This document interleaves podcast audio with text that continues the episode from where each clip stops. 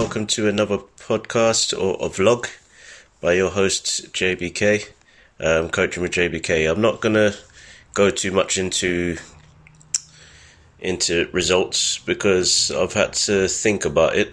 Anybody can do results, anyone.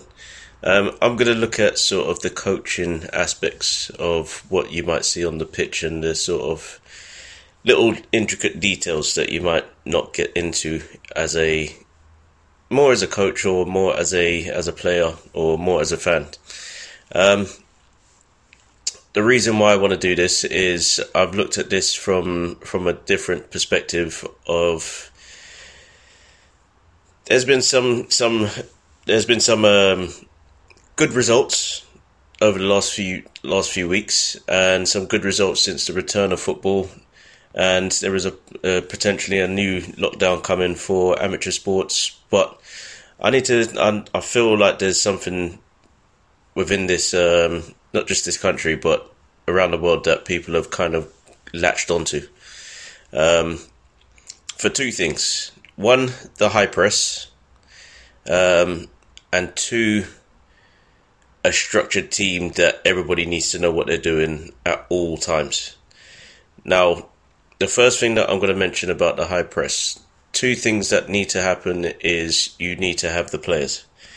Um, you need to have the psychology that you you have put into your team that they will never, they won't always have the ball hundred percent of the time. So that's the that's the first thing. That's that's one of the key things that I would say is frantic about the high press. Now there's a lot more teams working with this high press um, in amateur football and trying to use three to five players to do so. Um, just simply because we're now finding that playing out from the back seems to be the most common theme in maybe England. I haven't I haven't been to other um, countries, but um, to see it. But yeah, that's that's what I would say. So one of the things that I've I've heard, the high press seems to work for most teams, and I I get why people want to use it. It seems like if you can win the ball at um, at a quicker speed and can win the ball at, at a higher um, a high intensity, but in a more high position on the field, you can probably be closer to goal um, as soon as possible. With that said, I don't think that always works for every team that you that you actually have in your in your possession.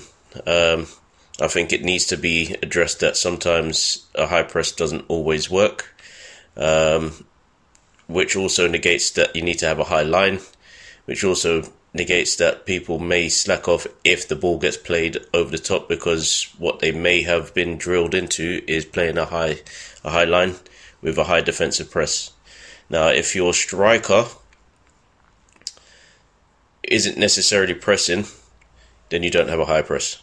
You just basically have somebody running into to close somebody down, close the, the opposition down. It doesn't work. Um, then you have maybe the two wingers, maybe um, a number uh, a number eight and number ten coming in behind just to try and try and help with that with that press. That would need to be worked on over a period of what maybe, in my opinion, if you've got the players as an amateur team and and can can train what more than once a week, then you can probably get it done within maybe a month. Um, but then you would have to literally work on that and pretty much forget everything else at the same time. That we've said, that's being said, you also have to know that those same players will always be at training week in week out, and they won't have any any um, problems with working on the high press. So they will need to know what's going forward. Another thing that I'm going to throw into the, into that is the formation: three, five, two. Now, Antonio Conte did this at Chelsea in 2015, 2014, 2015, won the league with it. He tried to play a 4 2 3 1 um, before, before that. And please don't forget that there's a goalkeeper at the end of that, so there's one 4 2 3 1. And it wasn't working. So he had players that weren't playing in, in positions that really helped. Then a little known fact of Jody Morris apparently was playing the 3 5 2 um, with the academy boys at Chelsea, and he decided, well, maybe this is the right way to go. So, again, he used it. In Italy, it was a major thing that it was used um, that was used for, for years. Um, three five two, um, but the difference was was that it wasn't a high press; it was very much a mid block um, with anybody trying to force their way through. If they were going to force their way through, the ball would go over the top and it wouldn't really go anywhere because, as far as the top teams were concerned, if they had the players, they could shoot from anywhere. And that's what it was. Um, so when you've got AC Milan, Juventus, Roma, Inter Milan, um, Fiorentina, Lazio, all playing a specific style, eventually it became that there wasn't a way of playing. It was just the way of playing.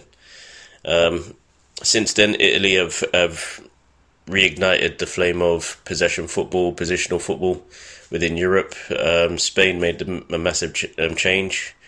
Decided to go with a uh, one four three three um, with a defensive midfielder to um, to be the pivot player to win the ball, win the ball back, but also receive the ball from the back, the back uh, five, and possibly play forward. Um, again, another another another formation change was the one four five one that Arsenal famously used in the two thousand and six run up to the Champions League final, which left Henry on his own um, as a sole striker, and he performed he performed that well um, that to to a high standard. But then he had the right players behind him to either feed the ball to him, or on the other side, it was it was basically a flat um, flat midfield five um, with Henry just pretty much giving giving him the options, giving them the options of where he needed to, to play forward. Um, looking at looking at the three five two nowadays, it can be interpreted in so many different ways. Um, whether you have two pivots, whether you have uh, one pivot with two central midfielders, whether you even have um, one player playing as a defensive midfielder or pivot, then you have a central midfielder, but then you also have an attacker midfielder, which would likely negate that there would be a a lopsided triangle, it would be one where you could see the the pattern of um, pattern that works for for the team. Um, like as I said, with the high press, with the three five two, you can see why people will go for that. But at the same time, I'm also thinking if you haven't got the players then don't then don't do it. Some will go with a four three three. Some goes with a four one four one. Um, some go with these different formations that you go. Well, let's play with a single pivot player. Um, I don't think you have to have a single pivot player. I just think that's what people have, have decided to go with, and it works for their their team and their players because it's been well drilled into them, um, and it's and it's worked and I get that. There's there's other formations that you can you can base it around four four two, um, with one of the with one of the strikers, one of the midfielders, sorry, becoming a striker, or four three three one one four three three, with the defensive midfielder, but then you have two um, central midfielders and two wingers. So yeah, so many different things there that you can you can justify it on. Um, but yeah, it, I thought let me go in with a different a different direction, and just address the situation that we we have with formations, with uh, the high press, and there's there's just it it works it works for certain teams, but when you haven't got when you haven't trained with the right players, or there's always something that stops a player from coming to training you have to kind of think, well, does that work? And if it doesn't, then it's not worth worth um, using. Um, but yes, again, it's it's one that I wanted to speak about, and I'm glad that I did uh, for this evening. And I hope everybody enjoys this uh, this vlog. I may have missed a point. If there is a point that I've missed, then by all means, put um, bring it up on the on the vlog chat. And I hope to see everybody soon hopefully with another PT blog through yours truly, JBK. And a quick shout out to all that make this possible. So Pitch Talk themselves with SSLGA straight shooting LJA sorry straight shooting Liam Angel, the G Man Gavin Henry. We got Jezzy Fizzle all the way over on the other side of the world. Congrats to you, my man. Well done. And we also got Nathan. So hopefully Nathan still uh, still supporting as as ever the big name Arsenal uh, with G, uh, the G man, and hopefully Liverpool can produce a different formation coming this season um, with a possible three five two with the type of players that they've got going forward. Um, but I digress. With the shout outs and with the conversation that I've had, I will see you guys later. Yours truly, JBK. Peace out.